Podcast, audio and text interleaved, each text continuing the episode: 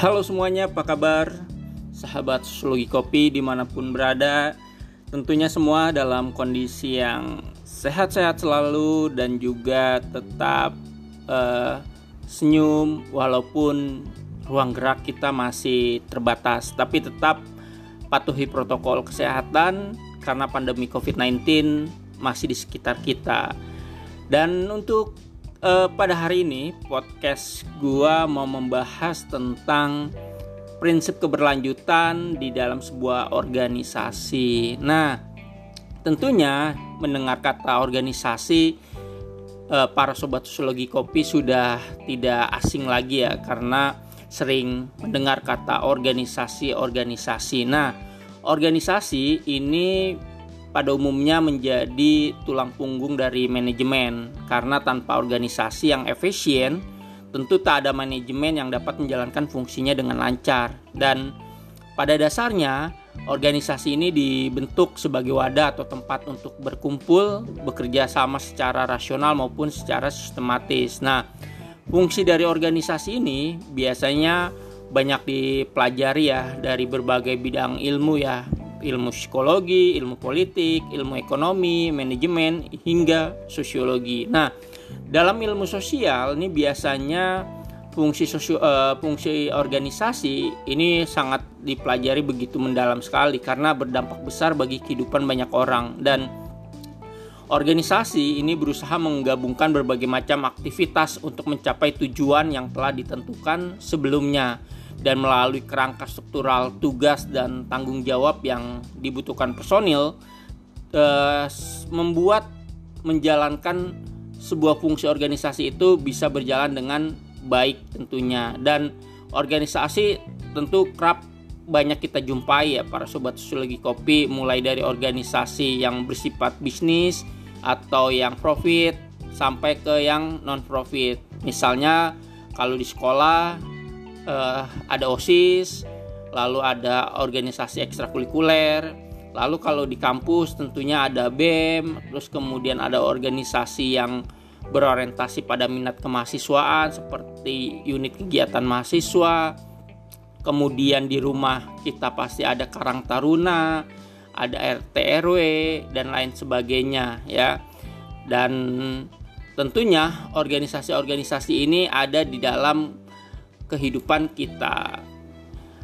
Dan organisasi ini eh, secara normatif ini diartikan suatu perkumpulan atau wadah bagi sekelompok orang yang bekerja sama dengan struktur dan mencapai tujuan tertentu dan organisasi ini dapat diartikan sebagai sebuah kesatuan yang terdiri dari banyak orang bisa berupa institusi, asosiasi, atau lembaga yang memiliki tujuan yang sama dan berhubungan dengan lingkungan luar. Dan organisasi ini sebagai sebuah struktur, tentunya mereka ini punya uh, hubungan yang sifatnya vertikal maupun yang horizontal, baik itu dengan orang-orang yang uh, terlibat di dalam organisasi tersebut, orang internal maupun eksternal dan tugas di dalam organisasi ini dibagi menjadi beberapa unit maupun personil di setiap unit. Diberikan eh, tugas-tugas uh, tertentu. Jadi di dalam sebuah organisasi pasti ada individu-individu yang menjalankan tugasnya masing-masing. Atau kalau istilahnya dikenal itu tupoksi tugas fungsi ya.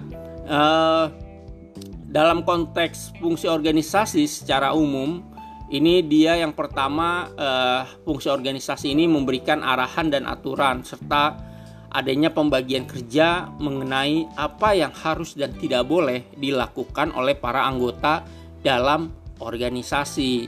Dan fungsi yang lainnya yaitu e, untuk meningkatkan keterampilan dan kemampuan dari anggota organisasi dalam upaya mendapatkan sumber daya dan dukungan dari lingkungan. Dan fungsi organisasi yang terakhir ini saya kira uh, setiap orang yang terlibat di dalam organisasi pasti merasakan yaitu fungsi organisasi memberikan kita pengetahuan serta mencerdaskan tiap anggota organisasi yang tadinya tidak tahu jadi tahu misalnya kalau yang mahasiswa ikut di BEM yang tadinya tidak tahu uh, struktur birokrasi kampus akhirnya jadi tahu. Lalu bagaimana cara membuat surat menyurat akhirnya jadi tahu ketika dia terlibat di organisasi BEM. Tentunya pengetahuan-pengetahuan lain banyak didapat. Salah satunya pengetahuan demonstrasi. Oke. Nah, selain itu juga dalam organisasi ini dia mempunyai uh, fungsi khusus. Nah, fungsi khusus di dalam organisasi yaitu harus memungkinkan manajemen untuk memaksimalkan keluaran melalui penyediaan sistem manusia dan alat-alat mesin yang efisien. Jadi dalam fungsi organisasi secara khusus ya, ini kan mereka nih ada anggota, tentunya juga ada alat-alat produksi, misalnya berupa mesin, ya. Nah ini harus dimaksimalkan oleh manajemen supaya menghasilkan apa? Output keluaran yang sesuai tujuan. Misalnya pada organisasi perusahaan tujuan yang dicapai tentunya adalah profit. Jadi memaksimalkan keuntungan profit dengan memaksimalkan adanya SDM dan alat-alat produksi. Kalau di BEM apa uh, output keluarannya? Output keluarannya adalah tercapainya program kerja, yaitu apa? Ya tentunya uh, di dalam satu tahun kepengurusan memiliki agenda program kerja tentunya dan ini harus tercapai. Bagaimana cara mencapainya? Cara uh, cara mencapainya adalah memaksimalkan potensi SDM dan alat produksi yang ada. Nah, kalau alat produksi yang ada di BEM misalnya adalah komputer, laptop, ya, maupun alat-alat produksi lainnya yang e, sifatnya e, membantu pekerjaan dari pengurus BEM. Nah, lalu fungsi yang kedua yaitu memastikan jaringan komunikasi dan informasi yang lancar dan efektif di mana para anggota e, maupun antara pimpinan itu harus membangun komunikasi yang dan informasi yang efektif. Jadi jangan sampai miskomunikasi. Nah, berikutnya yang ketiga adalah harus menawarkan pekerjaan yang menarik dan bermakna bagi semua individu yang ada dalam organisasi. Jadi fungsi organisasi yang ketiga ya secara khusus ini dia menarik dan bermakna bagi setiap anggota yang terlibat di dalamnya. Jadi ketika dia bermakna, dia menarik, maka semangat untuk uh, mengeksplorasi diri di dalam organisasi tersebut itu akan total totalitas ya. Sehingga tidak merasa terbebani dalam menjalankan pekerjaannya. Nah, yang berikutnya, yang keempat ya, Fungsi lain dari organisasi yaitu memelihara dan mengembangkan citra atau individualitas diri sendiri. Hal ini memastikan bahwa uh, setiap anggota organisasi ya ini bisa menjaga citra dari organisasinya maupun citra dirinya ya dengan tujuan apa dengan tujuan agar organisasi tersebut juga nantinya bisa berkembang terus menerus begitupun individunya ya individunya juga bisa berkembang terus menerus karena citranya baik. Nah, beda soal kalau misalnya citranya buruk ya. Kalau citranya buruk, organisasinya juga akan turun atau bahkan bubar ya atau kalau dalam perusahaan gulung tikar ya. Nah, itu dari fungsi organisasi. Nah, berikutnya adalah tujuan dari organisasi. Nah, tujuan dari organisasi ini eh, yang pertama ya mencapai merealisasikan keinginan dari cita-cita bersama dari setiap anggota organisasi. Yang kedua, mendapatkan keuntungan dan penghasilan bersama. Ini bagi organisasi yang sifatnya uh, profit tentunya um, ingin mengharapkan keuntungan atau penghasilan yang sesuai dengan harapan. Kalau di organisasi non profit, contoh misalnya seperti BEM ya tentunya tercapai semua program kerjanya sehingga nanti ketika pertanggungjawaban hasilnya bisa sesuai dengan harapan. Nah, lalu tujuan yang ketiga dari organisasi yaitu mengatasi keterbatasan yang eh, sifatnya itu mandiri atau keterbatasan personal yang kemudian nanti diatasi secara bersama-sama. Lalu kemudian tujuan yang keempat yaitu mendapatkan pengakuan dan penghargaan baik bagi personil maupun organisasi itu sendiri. Contohnya misalnya kalau pengakuan dan penghargaan kalau di organisasi yang sifatnya profit misalnya produk-produknya dapat label top brand ya. Terus terkenal terus banyak digunakan oleh e, masyarakat. Misalnya kalau di organisasi non profit misalnya seperti sekolah ataupun universitas eh, institusi pendidikannya jadi terkenal. Banyak diminati oleh masyarakat. Banyak eh, masyarakatnya yang menganggap bahwa sekolah atau kampus itu unggulan dan lain sebagainya ya. Nah tujuan yang kelima yaitu mendapatkan pengalaman dan interaksi antara anggota dengan organisasi yang lain. Jadi uh, tujuan lainnya lagi anggota ini saling berinteraksi secara internal maupun eksternal. Dan tentunya ketika kita menyatu dalam sebuah organisasi kita akan mengenal banyak orang baik itu yang internal maupun yang eksternal nah dalam konteks yang lain juga jenis-jenis organisasi ya ini ada organisasi yang sifatnya informal ada yang sifatnya formal, ada yang sifatnya hybrid uh, organisasi, ada yang organisasi internasional, ada yang organisasi rahasia ya. Nah, misal kalau yang organisasi informal ya ini biasanya uh, organisasi yang terdiri dari para relawan dan memiliki tujuan tertentu seperti misal komunitas, forum, fanbase atau klub tertentu. Nah, kalau yang organisasi formal ini organisasi yang terdaftar secara legal, telah diakui secara resmi dan biasanya memiliki landasan hukum tertentu. Nah, misalnya nih eh, organisasi pemerintahan, organisasi perusahaan, organisasi partai politik, organisasi masyarakat atau ormas, terus kemudian lembaga internasional maupun uh, organisasi institusi pendidikan. Nah, kalau yang hybrid ya organisasi hybrid ini istilah hybrid organization ini mungkin masih terdengar asing ya. Karena organisasi jenis ini bekerja di sektor publik dan privasi yang dia mana dia biasanya melaksanakan tugas publik namun juga mengembangkan aktivitas untuk mencari keuntungan. Nah, ini biasanya uh, seperti eh, LSM lembaga swadaya masyarakat ya dia di satu sisi melaksanakan tugas publik tetapi dia juga berusaha untuk mencari keuntungan tertentu ya nah kalau yang berikutnya organisasi internasional ya ini organisasi lintas negara ya seperti misalnya PBB, UNICEF, terus kemudian ASEAN, OPEC dan lain sebagainya.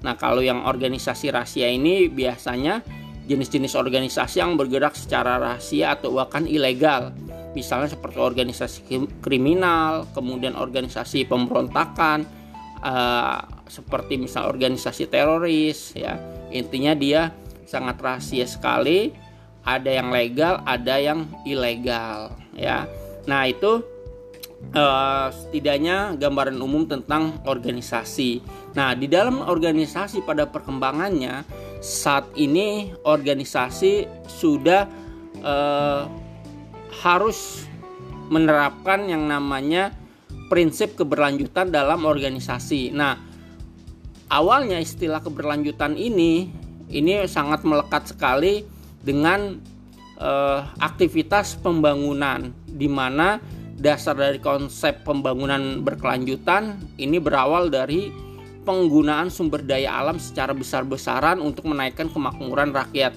namun tanpa memperhatikan penggunaan daya alam dan teknologi yang canggih yang kemudian menyebabkan kerusakan lingkungan. Sehingga di tahun 1988 ya, ini eh, organisasi internasional berusaha mempromosikan prinsip pembangunan berkelanjutan yang di mana prinsip pembangunan berkelanjutan ini berupaya agar setiap aktivitas pembangunan itu harus berkaitan dan memikirkan bagaimana situasi kondisi lingkungan nantinya. Nah, konsep pembangunan berkelanjutan ini pun diterapkan di dalam sebuah organisasi.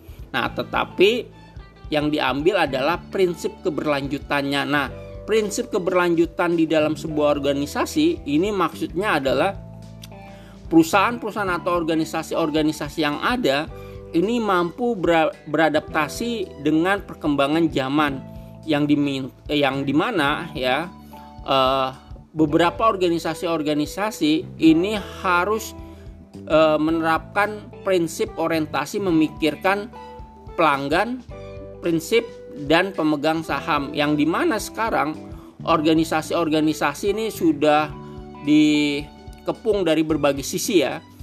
Dikepung dalam berbagai sisi di sini maksudnya di sini ada e, tekanan ya dari publik, media dan LSM sehingga ya ini membuat organisasi harus menerapkan prinsip keberlanjutan yang di mana misalnya ada financial pressure ya dari investor dan kreditor dalam organisasi perusahaan.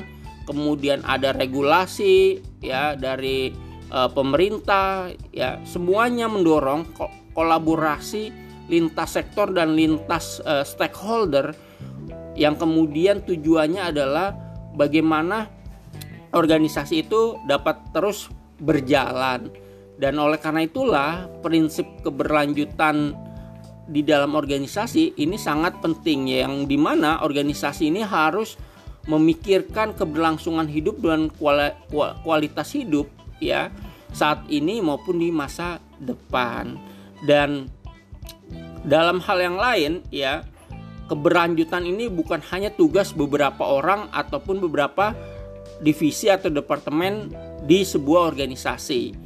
Jadi keberlanjutan ini tugas semua orang di dalam organisasi karena setiap unit dan departemen atau divisi memiliki andil dan aspek keberlanjutan yang terkait dengan tugas dan aktivitas mereka. Jadi eh, prinsip keberlanjutan secara luas ini tidak melulu soal kemasyarakatan saja, tetapi juga bisa mencakup profitabilitas perusahaan atau organisasi yang di mana di dalam mengambil sebuah keuntungan eh, bagi sebuah organisasi ini juga harus memikirkan kondisi lingkungan. Nah, kondisi lingkungan ini bisa sifatnya internal maupun yang eksternal itu. Nah, dalam hal yang lain ya ini setidaknya ada prinsip-prinsip keberlanjutan yang harus diterapkan di dalam sebuah organisasi. Yang pertama itu prinsip memimpin dengan budaya. Nah, memimpin dengan budaya di sini ini maksudnya adalah eh, bagaimana ya budaya organisasi ini sangat penting bagi keberhasilan di dalam sebuah manajemen perubahan pada organisasi. Dan tentunya manajemen organisasi yang baik ini berasal dari budaya organisasi yang baik juga. Jadi, mengelola budaya organisasi ini bagian dari menerapkan prinsip keberlanjutan di dalam sebuah organisasi. Oke, itu. Nah, prinsip yang kedua yaitu mulai dari atas ya. Meskipun keterlibatan anggota atau karyawan dalam proses melakukan perubahan itu menjadi faktor yang sangat penting. Nah, tetapi semua inisiatif manajemen maupun pimpinan dalam sebuah organisasi itu itu juga jadi kunci sukses dan sebuah komitmen dari sebuah top manajemen. Artinya, para eksekutif puncak harus terlibat di dalam diskusi, mendengarkan saran, masukan satu sama lain, menerima sudut pandang yang berbeda yang eh, dari biasanya yang kemudian disepakati visi demi tujuan yang sifatnya inisiatif untuk mencapai perubahan yang besar. Di sinilah peran pemimpin sebagai penggerak perubahan harus bertindak sebagai tim kolaboratif dan berkomitmen penuh selama proses berlangsung. Jadi eh, di dalam prinsip keberlanjutan yang biasanya selalu meminta karyawan yang terlibat secara aktif, ini sekarang tidak hanya karyawan saja atau anggota saja, tetapi juga pimpinan juga mulai terlibat, uh, mulai terlibat di dalam melakukan perubahan yang baik dalam sebuah organisasi. Nah, itu prinsip yang kedua. Nah, prinsip yang ketiga yaitu libatkan semua lapisan dalam organisasi. Jadi sebuah perencanaan uh, strategi ini sering kali gagal dalam memperhitungkan sejauh mana tingkat kemampuan seseorang. Sehingga inilah yang menjadi salah satu penyebab gagalnya inisiatif perubahan di dalam organisasi. Misalnya ada orang-orang yang berada di garda depan atau front line yang cenderung memiliki pengetahuan di mana saja potensinya eh, potensi gangguannya tentu dapat terjadi. Apa masalah teknis dan logistik yang perlu ditangani dan bagaimana pelanggan bereaksi terhadap perubahan itu sendiri. Nah, sehingga dengan semua pengetahuan yang mereka miliki dan keterlibatan sepenuh hati dari mereka tentu akan lebih memuluskan jalan bagi inisiatif perubahan. Jadi uh, intinya dalam konteks uh, prinsip keberlanjutan dalam semua organisasi ini harus melibatkan semua lapisan dalam organisasi baik uh, lapisan yang sifatnya internal yaitu anggota, pimpinan, nah tetapi juga ada yang eksternal yaitu pelanggan atau masyarakat di luar organisasi yang juga perlu dilibatkan agar bisa tahu nih bagaimana cara mengembangkan organisasi ini. Nah, Berikutnya, prinsip yang keempat, membuat setiap permasalahan dapat diselesaikan bersama. Nah, membuat setiap permasalahan dapat diselesaikan bersama, ini maksudnya adalah setiap ada permasalahan di dalam organisasi, jangan hanya dicari solusinya oleh pimpinan saja, tetapi juga bisa melibatkan anggota, ya. Di mana anggota ini bisa saja memberikan solusi-solusi yang baik karena dia tahu kondisi perusahaan misalnya. Jadi dalam prinsip yang keempat ya prinsip kebersamaan di dalam menyelesaikan bersama ini sangat penting ya lalu yang kelima yaitu bertindak dengan pemikiran yang baru jadi ketika mau melakukan suatu aktivitas di dalam organisasi ini harus melihat ide-ide apa saja yang berkembang di masyarakat ya keminatan apa saja yang berkembang di masyarakat hal-hal apa saja yang lagi tren atau viral. Jadi harus ada satu tindakan yang memang update dengan situasi kondisi di masyarakat ya. Itu prinsip yang kelima. Nah, prinsip yang keenam adalah menjalin komunikasi yang intensif. Nah, di dalam prinsip keberlanjutan di dalam organisasi ya, membangun komunikasi yang intensif ini sangat penting sekali karena dengan adanya komunikasi yang uh, intensif ya tentunya ini dapat membangun sebuah visi misi yang baik bagi sebuah organisasi jadi setiap elemen di dalam organisasi ini tahu maksud dari visi dan misinya. Jadi tidak hanya pimpinan saja yang tahu tetapi bahwa bawaannya pun tahu itu nah lalu prinsip yang ketujuh ya. Di sini adalah memanfaatkan e, manfaatkan solusi yang formal. Nah, manfaat solusi yang formal di sini maksudnya adalah it, ada satu kondisi di mana ya setiap individu-individu di dalam organisasi ya ini mencari solusi-solusi yang sifatnya dari hasil riset misalnya. Jadi misalnya mau tahu nih eh, bagaimana sih pencitraan e, masyarakat terhadap organisasi tersebut. Dia kemudian memberikan e, sebuah polling survei kepada masyarakat dan kemudian ketahuan nih hasilnya. Oh ternyata masyarakat memandang organisasi kita seperti ini seperti ini. Ya, nah itu e, memanfaatkan solusi formal. Ya, nah itu prinsip yang ketujuh. Nah kemudian prinsip yang kedelapan di dalam uh, prinsip keberlanjutan adalah selalu mengukur keberhasilan dan melakukan penyesuaian atau adaptasi. Jadi ketika misalnya habis melakukan sebuah aktivitas, sebuah tindakan atau kemudian melaunching sebuah produk atau memberikan sebuah layanan jasa atau barang kepada pelanggan, ini langsung berusaha mengevaluasi ya yang kemudian nanti hasil evaluasi itu diadaptasi untuk langkah berikutnya. Nah, itu prinsip keberlanjutan di dalam sebuah organisasi organisasi ya. Nah, biasanya dalam konteks uh, prinsip keberlanjutan di dalam sebuah organisasi ini juga terkait dengan sebuah uh, mekanisme manajemen di dalam sebuah organisasi yang disebut dengan yang namanya total quality management atau TQM. Nah, TQM ini ini menggambarkan pendekatan manajemen untuk kesuksesan jangka panjang melalui kepuasan pelanggan atau masyarakat ya. Nah, dalam upaya TQM ini semua anggota organisasi ini berpartisipasi dalam meningkatkan proses uh, layanan, produk dan kemudian budaya organisasi tempat para anggota organisasi bekerja. Nah, di sini setidaknya ada 8 prinsip di dalam TQM atau Total Quality Management. Yang pertama, prinsip yang pertama adalah berfokus pada pelanggan. Ya. Kemudian keterlibatan karyawan. Yang ketiga, peningkatan berkesinambungan. Ya. Kemudian yang keempat adalah sistem yang terintegrasi. Nah, sistem yang ter terintegrasi ini maksudnya adalah bahwa uh, setiap elemen ini saling terintegrasi satu sama lain.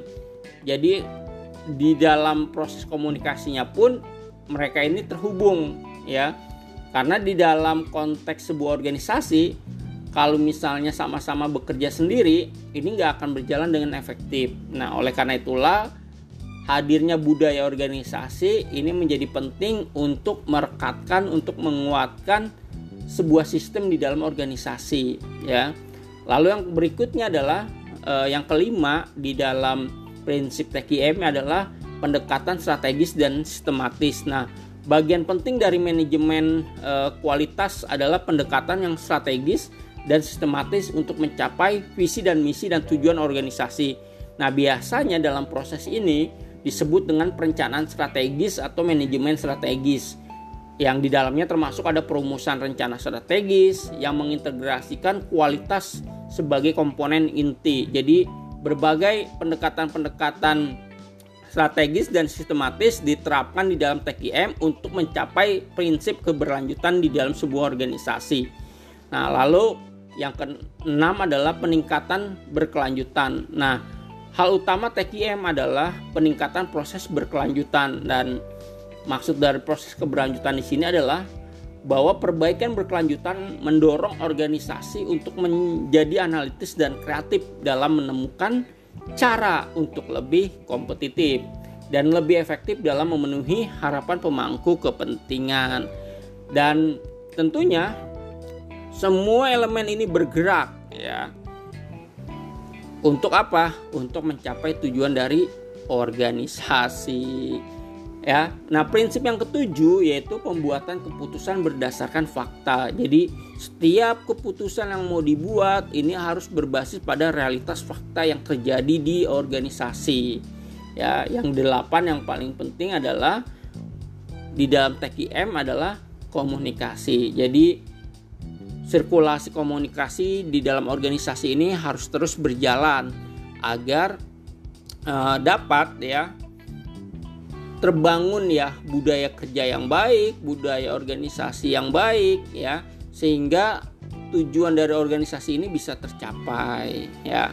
Nah, dan tentunya ya prinsip keberlanjutan di dalam sebuah organisasi adalah jangan mengeksplorasi lingkungan secara berlebihan. Ini khususnya bagi organisasi yang orientasi profit yang memanfaatkan sumber daya alam, ya, yang di mana eh, harus memikirkan jangka panjang dari kondisi lingkungan nantinya. Nah, bagi eh, organisasi yang sifatnya non profit, ya, prinsip keberlanjutan untuk memikirkan kondisi lingkungan di sini adalah jangan mengeksplorasi masyarakat untuk kepentingan dari organisasi tersebut, tetapi juga harus memikirkan kesejahteraan dari masyarakat yang dieksplorasi, ya itu. Nah itu tadi eh, gambaran singkat mengenai prinsip keberlanjutan dalam sebuah organisasi dan juga penjelasan mengenai sebuah organisasi dan tentunya podcast eh, gua ini masih sangat terbatas sekali dan tentunya berbagai referensi bisa sobat sosiologi kopi cari di berbagai macam literatur. Oke, sekian dari gua podcast singkat uh, mengenai uh, prinsip keberlanjutan dalam organisasi. Jangan lupa dengarkan podcast Sosiologi Kopi sambil seruput kopi. Salam Sosiologi Kopi.